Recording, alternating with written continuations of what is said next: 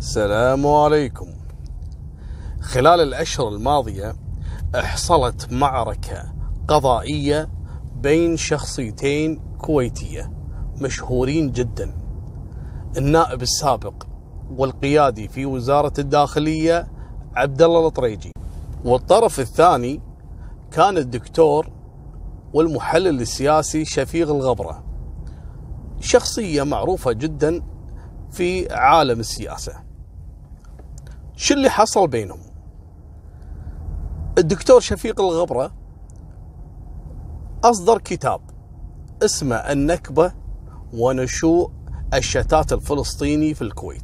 وتم طرح هذا الكتاب في السوق في أول السنة 2019 قام الأخ عبد الله الطريجي النائب السابق ورفع قضية على شفيق الغبرة. يتهمه في عدة أمور ذكرها في الكتاب وادعى في اتهامه أنها تسيء لتاريخ الكويت وتسيء للكويت وكذا. الشخصيتين يعني من أرقى الشخصيات يعني آه، السياسية في الكويت لا شك. الدكتور آه، شفيق الغبرة وكذلك آه، النائب السابق عبد الله الطريجي وكلهم لهم أدوارهم الوطنية الجميلة معروفين جدا في الكويت.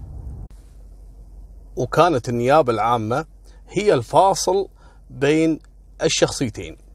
كانت متمثلة في المحامي العام المستشار الأستاذ مبارك الرفاعي. أستاذ مبارك الرفاعي كتب مذكرة فيها القضية للفصل بين الشخصيتين الشاكي والمشكوب حقه. هالمذكرة هذه أنا طاحت عيني عليها قبل ثلاثة أيام في مكتب الأستاذ فهد الحداد. أستاذ فهد الحداد أنا شفته غايص في المذكرة يقراها مستمتع. فشدني الفضول بصراحة. قلت شنو المذكرة قال لي لا هذه قضية إعلامية و... وفي واحد ناشر كتاب والثاني متهمة بالإساءة والشخصيتين جميلة جدا. قال لي الأجمل المذكرة وتفنيد القضية. قلت له الله يخليك بس خليني أقراها. أنا غرامي بصراحة إني أقرأ المذكرات يا إنها مذكرات شخصية يا تكون مذكرات قانونية لأنها تأخذها من لسان الشخص المختص. فما بالك لما يكون المحامي العام في دولة الكويت. بدون مبالغة يا جماعة المذكرة تحتاج فقط إلى غلاف وتباع في معرض الكتاب. جميلة جميلة جدا جدا. تذكر القصص والوقائع وتفنيدها القانوني وتلتمس فيها الروح الإنسانية روح القانون. النيابة يعني أنا هني بصراحة فيها المذكرة. التمست شغلة والله العظيم إحنا كلنا غايبة عنه. أن النيابة العامة كأنها جهة اتهام. لكن الحقيقة أن مهمة النيابة ما هي قاصرة على إثبات التهمة فقط لا. النيابة العامة هدفها الأساسي هو إثبات الحقيقة بجميع صورها سواء آه، ما يتعلق أركان الجريمة أو آه، هل تقع المسؤولية وتثبت على الشخص المتهم في القضية يعني مو بس توجه التهمة لا. تكشف الحقيقة وتبرئ المتهم بدون ما يحتاج إنه يبرئ نفسه. هي تدرس الموضوع. وفي هالقصة هذه تحديدا راح تستمتعون في القصص اللي راح أذكرها لكم وشلون الطريجي يعني أه وجه التهمة لشفيق الغبرة وشلون النيابة يعني فندت هذه التهمة. راح تستغربون معي. طبعا كانت في أكثر من 20 نقطة في المذكرة كاملة. القصة بشكل عام. قبل لا تبدأ النيابة في التحقيق بالادعاءات اللي وجهها الطريجي إلى الدكتور شفيق الغبرة ردت على شفيق الغبرة بكلمة. لأن شفيق الغبرة أرسل لهم يعني مثل الكتاب اللي هو المذكرة يقول أن أنا هذا الكتاب أصلا يعني آه، أخذت آه، يعني حق إصداره من عن دار آه، قرطاس للنشر والتوزيع وأن هذا مجاز من وزارة الإعلام. لكن إيش قالت له ال- النيابة؟ قالت له اولا هذا الكلام غير صحيح لأن إجازة الكتاب وهذا ترى يعني يعطينا درس ويعطيك قانون حق أي شخص يعني مهتم في النشر أو مهتم في آه، التأليف أو الكتب أن هذا يعتبر له كقانون هذه المذكرة قانون حق أي شخص يتعامل مع ال social media أو الكتابة أو الإعلام بصفة عامة. قالت له مو معناته أن الجهة الإدارية المخ- م- المختصه في ترخيص هذا الكتاب تحول دون خضوع الرقابة أو القضاء. يعني حتى ولو حتى لو أن كتابك مرخص هذا ما يعفيك من أن تكون تحت الرقابة القضائية. فمن هالباب هذا أن راح تبدأ النيابة في التحقيق في القضية بشكل عام. بلشت في أول تهمة، أول تهمة وجهها عبد الله طريجي إلى الدكتور شفيق الغبرة اللي هي صورة غلاف الكتاب. راح أحط لكم صورة الغلاف. الدكتور شفيق حاط على غلاف كتابه صورة أبراج الكويت وجنبها طفل مبين إنه يعني طفل فلسطيني وشكله مشرد أو تائه أو ضايع كذي يعني. لكن العنوان اللي فوق شنو مكتوب؟ مثل ما قلت لكم النكبة ونشوء الشتات الفلسطيني في الكويت. يعني يقصد شنو؟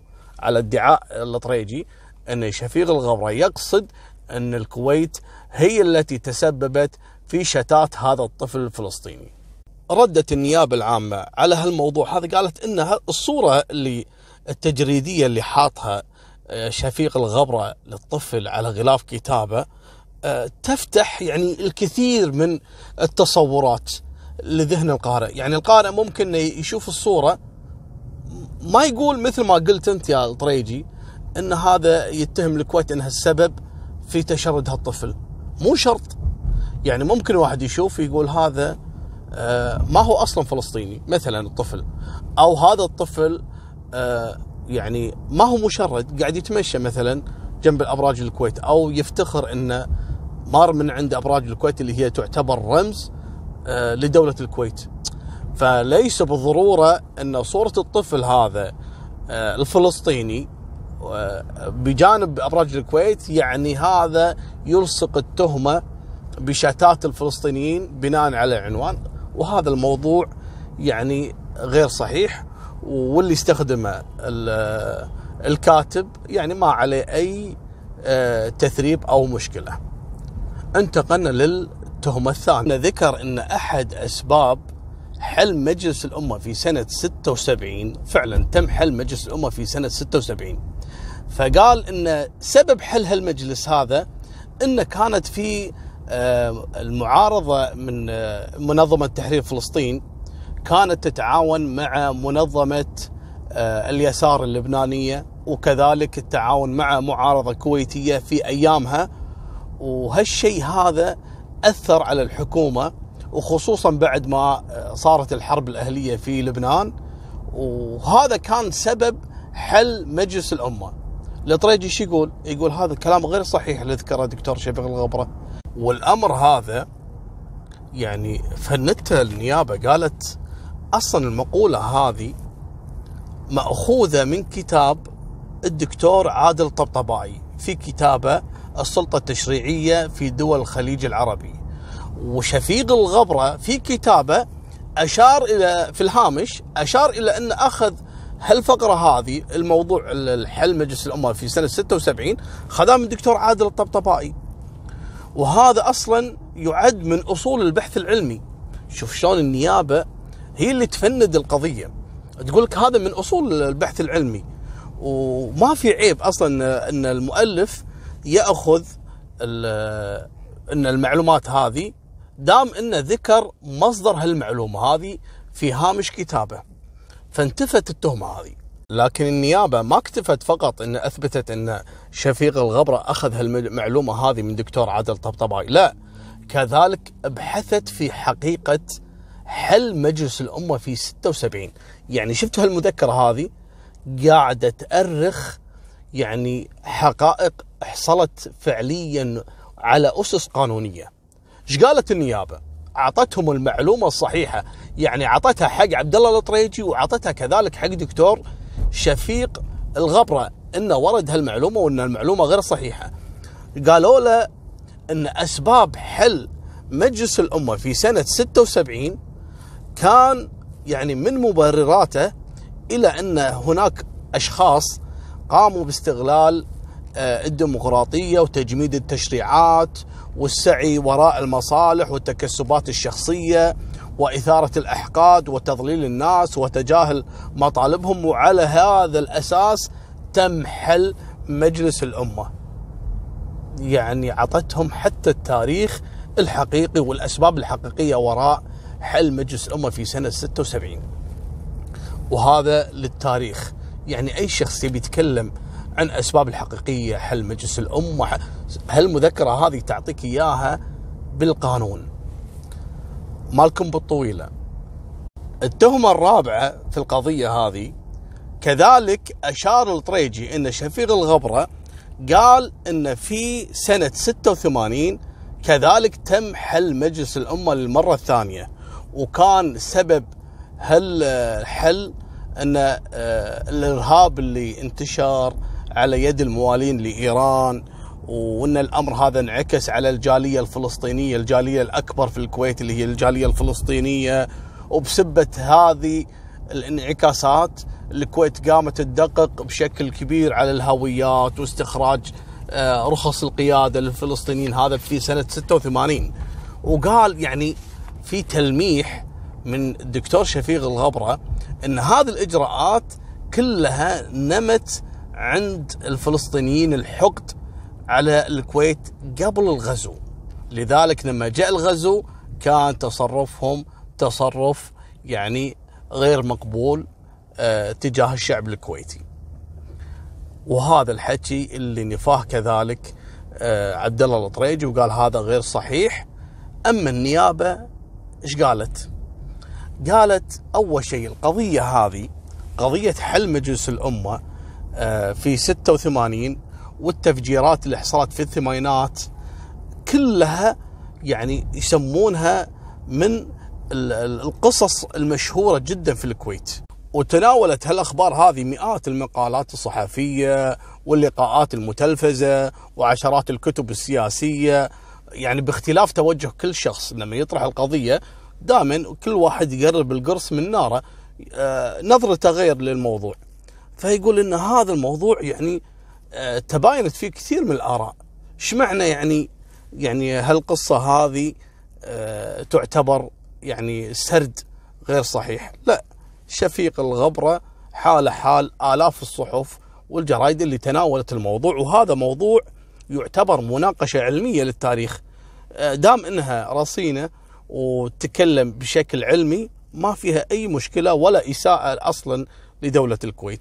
كل واحد يثبت صحة هالوقائع. في التهمة الخامسة ذكر الطريجي إن شفيق الغبرة ذكر إن المجموعات الفلسطينية المتنوعة المختلفة آه، كانت يعني تتعامل مع غزو الكويت بناء على خبراتها السابقة. شلون؟ يعني اللي فيهم كان آه، متعاطف مع العراق أيامها قالوا أن الغزو آه، على الكويت هو عملية مؤقتة وأن هذه آه، شيء مفيد للعرب وللقضية الفلسطينية. وذكر الغبرة أن من ضمن هالمجموعات الفلسطينية اللي متعاطفة مع العراق هم الفلسطينيين اللي كانوا متأثرين من آه، محاولة الكويت تغليص عدد الفلسطينيين قبل الغزو قبل سنة 1990 قالوا إن كانوا يحطون برنامج للتكويت في الوزارات والمدارس وكانوا يبي يطلعون الفلسطينيين. فترجموا هذه الضغينة إلى تأييد آه، غزو العراق للكويت آه، أيام الغزو وإن الكويت هي فعلا كانت الغلطانة وإنها السبب في هذا الغزو لأنها ما لبت مطالب العراق. هذا على كلام الدكتور شفيق الغبرة في كتابه.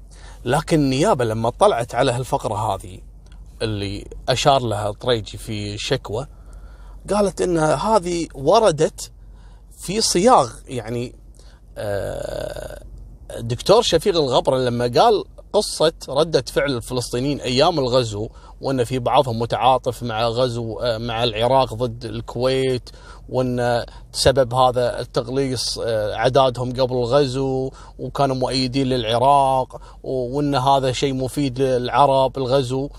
قال هذا ذكره شفيق الغبرة صحيح لكن ذكره في صياغ ردة فعل الفلسطيني حتى حط عنوان في بداية الكلام هذا حط عنوان كاتب فيه الغزو العراقي وردة الفعل الفلسطينية في الأسابيع الأولى. يعني ما كانت في كل فترة الغزو. لا في أول أسابيع في ناس كانت مؤيدة للعراق في ناس كانت معارضة للعراق. هذا على كلام آه، الغبرة.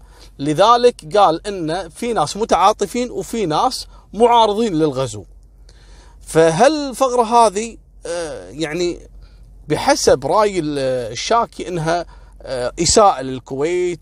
لكن النيابة قالت انه ما يصير واحد يتصيد العبارات والأخطاء وتقييمها في صياغ منفصل. يعني الرجل صحيح إنه ذكر ردة أفعال الفلسطينيين لكن ذكرها هذه ردة الأفعال في بداية الغزو في الأسابيع الأولى. في ناس كانت معارضة في ناس كانت مؤيدة.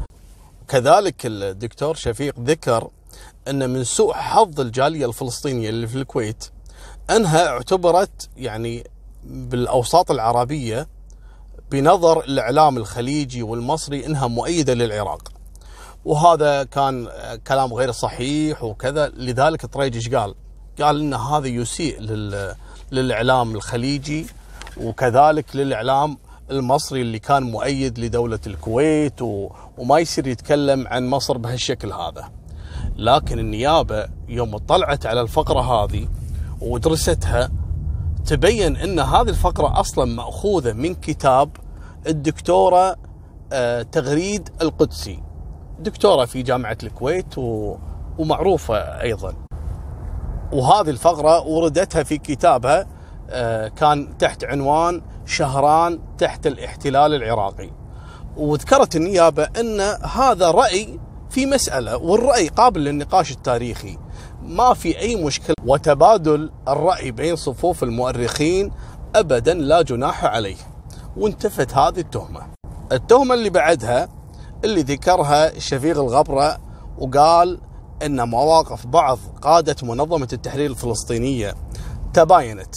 منهم اللي استنكر الغزو واعتبر أن هذا خطأ وأن هذا ما يجوز واعتبروا هذا الغزو أنه ما يجوز ارتكابه وذكر بعض الشخصيات مثل جويد الغصين وأبو أياد وخالد الحسن وأبو مازل ونبيث الشعث هذول بعض قيادات منظمة التحرير وإنه قال إن هذول كانوا أصلا معارضين لغزو الكويت.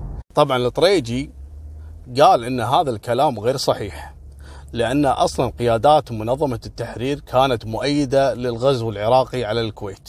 وخصوصا خالد الحسن، خالد الحسن كان قيادي في منظمة التحرير الفلسطينية. وكان يحمل الجنسية الكويتية، وهذا الشخص تم تجريد الجنسية الكويتية بعد الغزو بسبة آه، مواقفه ضد الكويت لأنه كتب كتاب بخط إيده يطلب بإنهاء الوجود الكويتي. ذلك تمسح بجنسيته وقال إن هذا كلام الغبرة عن الموضوع هذا غير صحيح. ردت النيابة بخصوص هالفقرة هذه قالت إن كلام شفيق الغبرة في خصوص هالموضوع هذا خصوصا موضوع خالد الحسن وقادة منظمة التحرير الفلسطينية إن كانوا ضد الكويت وهو يقول لا كانوا مع الكويت سواء كان كلامه صحيح ولا مو صحيح القارئ إنسان واعي وخصوصا اللي مستقرئ في التاريخ يعرف حقيقة الأمر هذا من عدمه. النيابة كذلك نوهت في الفقرة الأخيرة أن مواقف الحكومات والسياسيين والناس العوام وكل الناس يعني في دول العالم اللي وقفت مع القضية الكويتية مواقفهم هذه تبقى في ضمائر الكويتيين ما ينسونها. ومستحيل كتاب أو معلومة تظهر آه، تغير من حبنا لهالناس هذه واحتفاظنا وتقديرنا لمواقفهم تجاه دولة الكويت. فهذا الأمر يعني لا يتعدى كونه يعني بحث علمي. ما هو حقائق واقعية تطرح للبحث. فهذا شيء يعني جائز. الغبرة ذكر معلومة كانت يعني مفاجئة للكثير صراحة. ذكر أن المقاومة الكويتية أيام الغزو. مقاومة كويتية يعني شب يقاومون مو يقاومون اللي غزا الكويت. فأو شنو ذكر واقعة غريبة صراحة.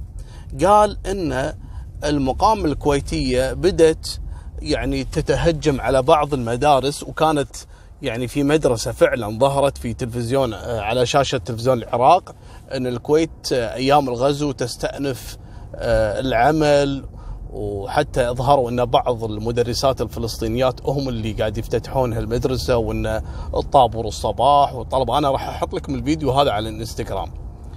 طبعا إيش قال شفيق الغبرة؟ قال أن المقاومة الكويتية قتلت مدرسة فلسطينية كنوع من التحذير لمجموعة من المدرسين انه ما يقدمون على افتتاح المدارس هذه أو التعاون مع العراقيين. طبعا هالكلام هذا نفاه الطريجي يعني جملة وتفصيلة. قال أصلا شفيق الغبرة لما ذكر هالقصة هذه ما ذكر أي مدرسة وما ذكر منو هذه المعلمة الفلسطينية ولا ذكر منو اللي قتلها. يعني كلام مرسل وما له أي صحة واصلا الكويتيين يعني آه يعني المقاومة الكويتية ابدا لم تستهدف أي مدرسة. وكانت هي المدرسة الوحيدة أصلا فتحت آه، أول الغزو وبعدين ما استمرت يعني. والمقاومة ابدا ما هاجمت أي مدرسة أيام الغزو. فالكلام اللي قاله شفيق الغبرة عن موضوع قتل مدرسة فلسطينية ومهاجمة مدرسة افتتحتها آه، السلطات العراقية أيام ما كانت غازيه الكويت هذا كلام غير صحيح. المقاومة ما تدخلت في الموضوع. النيابة لما فندت هالنقطة هذه كان تفنيد وطني جميل جدا صراحة يدرس يدرس التفنيد هذا في المدارس. قالت سواء كانت هذه الرواية اللي ذكرها شفيق الغبرة صحيح ولا لا أن اللي أقدم عليه رجال الكويت من المقاومة وأفراد المقاومة رجالها ونسائها وجميع فصائلها المختلفة أيام الغزو هذا كان ذودا عن وطنهم دفاعا عن الوطن وعن الأرض.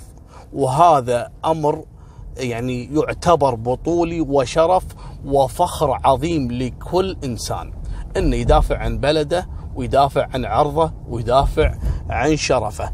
وهذه البطولات إلى الآن تتناقلها الأجيال وهذا كلام صحيح من أيام الغزو إلى اليوم حتى في يعني بعض الشباب اللي مولود بعد الغزو إلى الآن يعرف قصة المقاومة الكويتية والتضحيات اللي بذلوها وتركوا أهاليهم وتركوا وضحوا بأنفسهم ومالهم من شيوخ ومن ناس مواطنين عاديين.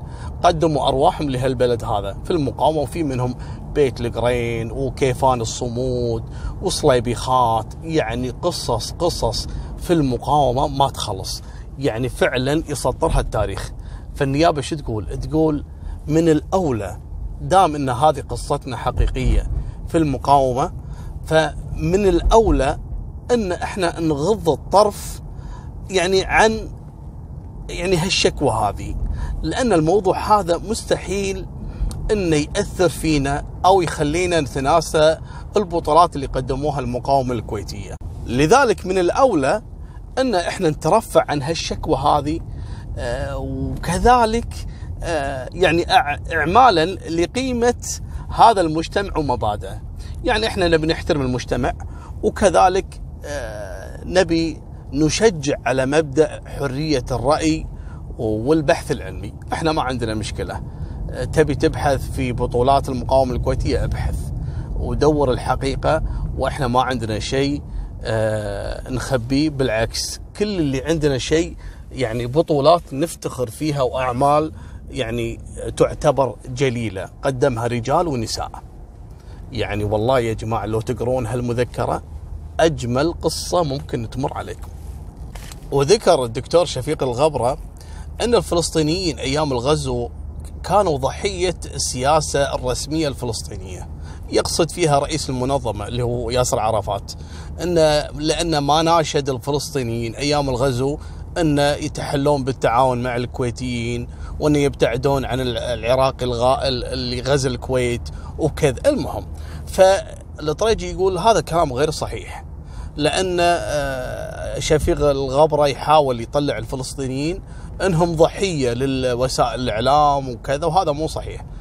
طبعا النيابة إيش قالت؟ قالت أنا بغض النظر عن تهمة الطريجي لهالفقرة هذه اللي ذكرها شفيق الغبرة. الناس والبشر كلهم يحملون ضمائر في داخلهم. ما هم محتاجين إلى أحد يناشدهم يعني الفلسطينيين عندهم ضمير وعارفين الكويت وخير الكويت عليهم قبل الغزو. فهم مو محتاجين إن ياسر العرفات يناشدهم إنهم يتعاونون مع الكويتيين أو ما يتعاونون مع المحتل الصدامي اللي دخل الكويت. فهذا الموضوع يعني يعني ما يحتاج أصلا مناشدة. كل إنسان في داخله خير وفي داخله شر. وذكر في الكتاب أن عدد الفلسطينيين أيام تحرير الكويت كان 400 ألف وتقلص عددهم إلى 150 ألف. هني إيش قال طريجي قال أن هني شفيق الغبرة يبي يحمل الحكومة الكويتية سبب تهجير الفلسطينيين وإنه يحملنا إحنا المسؤولية. يعني بعد التحرير لما ردينا إحنا ومسكنا البلد إحنا اللي خلينا ال 400 ألف يصيرون إلى 150 ألف. طبعا النيابة استغربت من الشكوى هذه. قالت يعني آه، الدلالة على هالموضوع هذا غير صحيح. يعني أنت ليش آه، يعني حطيت إن كلمته لما قال من 400 ألف ل 150 يقصد إنه يحمل الحكومة الكويتية وهو ما ذكرها بهالطريقة هذه وهذا الكلام مردود. لأن الشخص ذكر وقائع هجرة الفلسطينيين من الكويت آه، عبر التاريخ وذكر أسبابها اللي هو يراها شخصية في قصة اختلف عليها الدكتور شفيق الغبرة وعبد الله الطريجي. قالوا إن بعد التحرير في ناس يعني ادعت إنها مقاومة وهي ما هي مقاومة حصلت على السلاح وقامت تصدر الأحكام وتعاقب الناس وكذا على حسب اقواله قال من بين الناس والضحايا في واحد ينقال له أبو أيمن علي الحسن هذا كان إمام مسجد. وإن هالفصائل هذه اللي آه، استحدثت بعدين يعني ما هي مقاومة حاولت إن تغتال أبو أيمن علي الحسن. طبعا يقول لولا تدخل الجيران الكويتيين وكذا ولا كان ذبحوه طبعا القصة هذه يذكرها آه، شفيق الغبرة بناء على تحريات النيابة في الموضوع إن اكتشفوا هذه القصة محامي عماد السيف. وهذه أصلا ذكرها في مقابلة شخصية في سنة 92 وذكر هالقصة هذه. والثانية كانت منسوبة حق علي الحسن نفسه هذا أبو أيمن في مقابلة شخصية. كذلك آه، آه، سوى له لقاء في سنة 91 وذكر هالقصة هذه. والأمر أصلا ما له علاقة بالمساس بالشعب الكويتي أو الإساءة له. فهذه التهمة أصلا ما لها أي آه، علاقة يعني أو إساءة للشعب الكويتي. وتعتبر هذه اللقاءات الشخصية اللي حصلت مع عماد السيف وكذلك أبو أيمن علي الحسن من وقائع السرد التاريخي. آه، يعني تكون مفتوحة أبوابها أمام الناس والرواة والثقات في البحث والاستقصاء. يعني مثل الحين أنا قاعد أذكر القضية هذه وأقدر أبحث في حقيقة هالقصة هذه. هل فعلا أبو أيمن علي الحسن تعرض لمحاولة اغتيال؟ هل فعلا في كويتيين دافعوا عنه؟ يعني هذا الأمر مشروع. طبعا هذا بكلام النيابة. فانتفت التهمة هذه. قالوا إن في موجة من الاعتقالات في شهر يوليو من العام نفسه. هذا المذكور في الكتاب ان تم اعتقال ست آلاف شخص من جنسيات مختلفة. كانت الفلسطينية هي الجنسية الأكثر من الناس اللي تم اعتقالهم. أما عدد القتلى من المدنيين كانوا المدنيين العراقيين وكذلك البدون اللي كانوا عايشين في الكويت آه، وبقوا فيها بعد التحرير. كان عددهم تقريبا 100 شخص وبلغ عدد المفقودين من جميع الجنسيات 160 شخص. كان نصيب الفلسطينيين فقط من هذه الإحصائية آه، 16 قتيل و33 مفقود. وهذا كان يعني نقطة الاختلاف بين عبد الله الطريجي وكذلك شفيق الغبرة. النيابة تكلمت على النقطة هذه، قالت هذه ال- المعلومة منسوبة للسيد غانم النجار، هذا أستاذ العلوم السياسية ورئيس الجمعية الكويتية للدفاع عن ضحايا الحرب. كان مقابلة شخصية في سنة 91 وذكر هالتقديرات هذه اللي جمعوها الجمعية للدفاع عن ضحايا الحرب والصليب الأحمر و... والمشكو بحقه اللي هو دكتور شفيق الغبرة ما عنده أي مشكلة لما يستدل في هالإحصائيات المنشورة أصلا خصوصا إلى أن أصلا أشار إلى مصدر هالإحصائيات. فهذه ما هي جريمة بالعكس هذا يعتبر من البحث العلمي.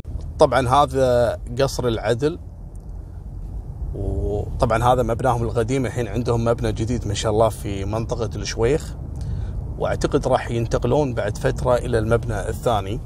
أه قاعد ينتقلون بشكل جزئي. هذا اللي على يميننا. المهم وفي معلومة ذكرها دكتور شفيق كانت يعني مفاجأة وصدمة وهذه ما أثارت كذلك تساؤل النائب عبد الله الطريجي النائب السابق. قال في كتابه إن ذكر إن في حالات اغتصاب تعرض لها 13 فتى فلسطيني أيام الغزو. 13 فتى فلسطيني تعرضوا للاغتصاب. فقال وإن الحكومة الكويتية تقاعست عن أداء يعني يعني معالجة هالحالات هذه. الطريجي قال هذا اتهام خطير للكويتيين إن من اللي اغتصبهم 13 فتى يعني فلسطيني شنو يقصد؟ يعني الدكتور شفيق الغبرة. النيابة يوم حللت هالموضوع اكتشفت إن هذا الكلام ما هو يعني كلام يعني يؤكد الغبرة إن هذا يعني حاصل فعلا. لا هو ورد أقوال من كلام أبو أيمن اللي هو علي الحسن اللي ذكرناه من شوي. قال هذا الكلام هو اللي أفاد فيه أبو أيمن في لقاء الصحفي. وأكبر دليل على أن شفيق الغبرة ما يتهم أصلا الحكومة الكويتية أو الكويتيين بانهم من اغتصب هالأطفال. قال إن الحكومة الكويتية تقاعست عن أداء مهمتها في علاج هالمساله هذه. يعني الكويت عالجت هالمشكلة لكن مو بالشكل المطلوب. فهو ما يتهم الكويت لا هو يقول ليش الكويت ما تدخلت بشكل يعني أكثر تأثير يعني. وكذلك ذكر شفيق الغبرة قال إن المحاكمات اللي حصلت حق الناس اللي هم الخونة ما الخونة اللي صارت بعد الغزو اللي حصلت في سنة 91 تحديدا في 18 5 91 ذكر إن المحاكمات هذه كانت تحتاج إلى تنظيم وترتيب لأن كان في أكثر من 350 شخص متهم. فالطريجي يقول هذا كان اتهام موجه للمحكمة والقضاء الكويتي وكذا. لكن النيابة العامة قالت الرجل قاعد يسرد وقائع ما له علاقة ما اتهم القضاء. يعني سرد يعني حدث يحتاج إلى تنظيم. يعني توجه بكلمته إلى مناشدة هذا الجهاز إنه يقوم بأداء مهمته على أكمل وجه وهذا يعتبر من النقد. يعني حتى ان النيابة قالت إن بيان الأمر في ما سبق من معلومات ذكرها شفيق الغبرة يعني مو معناته إن إحنا نسلم أو نقر ما قال إن هذا حقيقة وهذا يعني لا ريب فيه. لا. كل شيء يذكر كسرد تاريخي يخضع لفحص الباحثين والمدققين والمؤرخين. وله الحق أي شخص انه يعني يقول رايه في هالسرد التاريخي. بالعكس إحنا نفتح المجال لأي شخص يحب يقدم بحث في هالموضوع هذا. وهذا تشجيع لإبداء الرأي يعني في جميع الأمور اللي المتاحة قانونيا. خصوصا القصة اللي ذكرها شفيق الغبرة. قال إن مبنى جريدة القبس أيام الغزو الحزب البحث العراقي حول هذه الجريدة الكويتية إلى جريدة اسمها جريدة النداء. هذه جريدة كانت يعني عراقية علشان ينشر مبدأ الغزو وإنه يبرر الغزو ويطعن بالحكومة الكويتية وكذا. وفي واقعة ذكرها شفيق الغبرة في كتابه يقول إن النظام العراقي حول جريدة القبس الكويتية اللي موجودة الآن في شارع الصحافة أيام الغزو إلى مبنى عشان يستخدمه في إصدار جريدة اسمها جريدة النداء. علشان يهاجم الكويت ويهاجم الحكومة الكويتية ويبرر آه، غزوة للكويت. طبعا طريجي شو يقول؟ يقول لا أنت ليش تقول النظام العراقي؟ هو ما كان النظام العراقي، هو كان ناس متعاونين وصحفيين كانوا متهمين في هالقصة هذه. ف يعني ليش تحاول إن تبرر هالناس هذول وكان منهم فلسطينيين فعلا يعني هذا قصة واقعية وحقيقية النيابة في تفنيدها لهالشكوى هذه؟ قالت هذه واقعة شهيرة جدا وموثقة والكل يعرفها قصة جريدة النداء اللي استخدمت جريدة القبس أيام الغزو والقصة هذه كلنا نعرفها. وشفيق الغبرة لما ذكرها ما كان يهدف إلى شيء موضوع يعني معين أو يبرر آه، يعني أحد معين. الرجل سردها من باب السرد التاريخي للوقائع يعني ولا له علاقة أصلا آه، بمحل الشكوى اللي ذكرها الطريجي وطبعا هذا مبنى النيابة الجديد ما شاء الله تبارك الرحمن مبناهم الجديد. بس ما انتقلوا بشكل كلي تدريجي طبعا. مبنى ما شاء الله تبارك الرحمن. إن شاء الله ما تدشون إلا بالخير إن شاء الله. فمن ضمن الشكوى اللي ذكره دكتور شفيق الغبرة قال أن المحامين اللي دافعوا عن الضحايا في المحاكمات العسكرية والمحاكمات اللي حصلت بعد التحرير واللي قلنا عنها إحنا إن في 350 شخص قال المحامين هذول الكويتيين تعرضوا للغضب من الشعب وإن تعرضوا للتهديد وتعرضوا للإيذاء بالكلام والرسائل ومن الكلام هذا. الطريجي يقول هذا كلام يسيء للشعب الكويتي. شلون يسيء؟ إن آه، شفيق الغبرة بهالكلام هذا كأنه يقول إن الكويتيين يهاجمون المحامين علشان ما يمارسون آه، حقهم في الدفاع عن المتهم. فالنيابة قالت يبا إحنا نسايرك في هالكلام هذا. ونفتح الباب آه، أمام السادة المحامين إنه يتكلمون في هالقضية في هالنقطة هذه. سواء بالإيجاب أو بالنفي آه، على صحة هالكلام هذا. أما إذا تقصد موضوع يسيء إلى الشعب الكويتي هذا كلام غير صحيح. هذه وقائع حصلت وتحتاج إلى استطراد من المحامين نفسهم. ما فيها أي إساءة للشعب الكويتي. وذكر في الكتاب أن الفلسطينيين بعد الغزو يعني تعرضوا للظلم. من ناحية الوظيفة لأن بعد إنهاء خدماتهم آه، تم التعامل معاهم بطريقة مختلفة عن قبل الغزو. يعني ما أخذوا مستحقاتهم بشكل المطلوب وأن تم يعني فصلهم من العمل أو آه، ما أخذوا الامتيازات اللي كانوا يتمتعون فيها قبل الغزو. هني كان رد النيابة على شفيق الغبرة. قالت إن هذه يعني تعتبر سياسة دولة. والحكومة يعني تتخذ أسلوب في التعامل مع أي شخص تحب أن تعاقد معاه بالأسلوب اللي يحقق مصالحها ومصالح شعبها وفق القانون وفق المبادئ التشريعية. وهذا شيء دستوري ابدا ما فيه أي لا بأس عليه يعني. فهذه الشكوى تنتفى لأن الكويت لها حق السيادة على بلدها فما في مانع يعني. وهذا شيء مردود على الكاتب نفسه. لكن قال إن الفلسطينيين كانوا يتعاملون في القطاع الخاص بشكل مغاير. شلون؟ الفلسطينيين قبل لما كانوا يفتحون الشركات ما كانت الرخصة تطلع باسم الفلسطيني لازم يكون معاه شريك كويتي. هذا على كلام دكتور شفيق الغبرة. يقول لما يفتح الفلسطيني شركة لازم يكون معاه شريك كويتي وهذا شيء متبع في كل بلدان العالم. لازم ابن البلد يكون هو الشريك الأكثر في رخصة الشركة أو تأسيس الشركة. يعني تكون نسبته آه، في الأربعة أو نسبة حصته في الشركة 51% والشريك الأجنبي يكون 49% في أي دولة مو بس دولة الكويت. فشي يقول؟ يقول لما اضطروا إنهم يرحلون بعد الغزو وكانت كل شيء مسجلة بأسماء الكويتيين. اضطروا أن يخسرون مبالغ كثيرة وأن يتنازلون عن كثير من حقوقهم بمقابل أن يفضون الشراكة بما أن كانوا هم الحلقة الأضعف في هالموضوع هذا، فهذا الموضوع يعني أساء لشريحة كبيرة من الفلسطينيين. وهذا الموضوع قال عنه الطريجي إن هذا يسيء حتى إلى التجار اللي كانوا يشاركون الفلسطينيين، شلون يتهم التجار بأنهم كانوا يستغلون الفلسطينيين؟ هذا كلام غير صحيح وابدا إن هذا يعني يسيء لشريحة التجار الكويت. النيابة قالت سواء كان كلامه صحيح أو غير صحيح.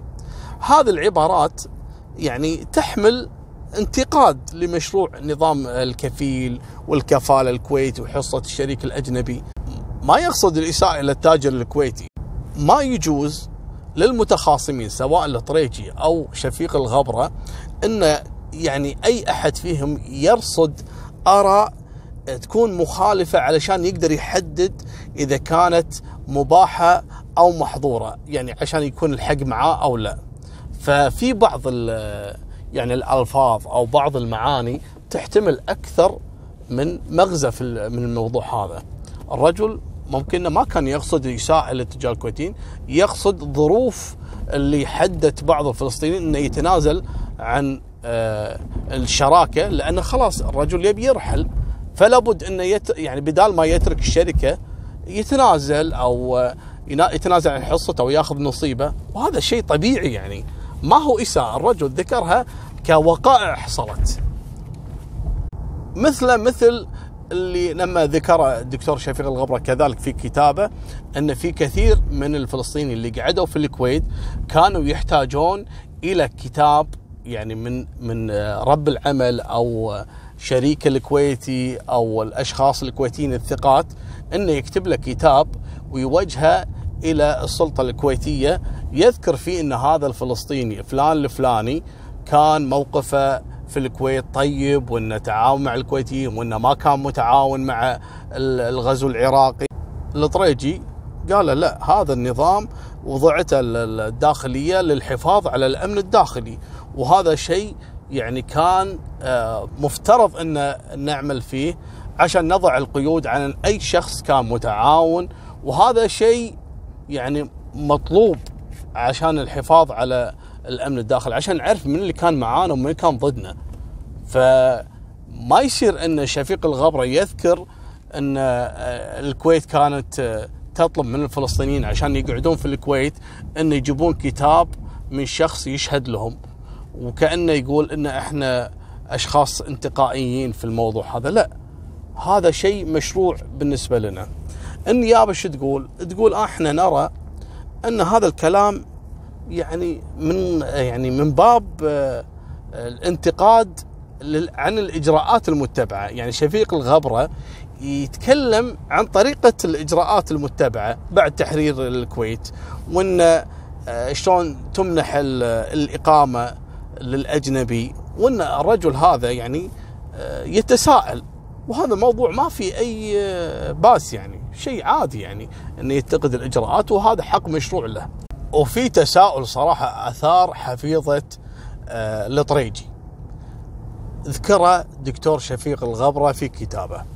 قال هل هناك موقف سياسي بين أكثر من طرف دولي وعربي وإسرائيلي وأمريكي وبالإضافة إلى النظام المصري اللي يرفضون الوجود الفلسطيني في الكويت بشكل مؤثر ويتمنون القضاء على آخر معاقل الحركة الفلسطينية الناعمة في الكويت.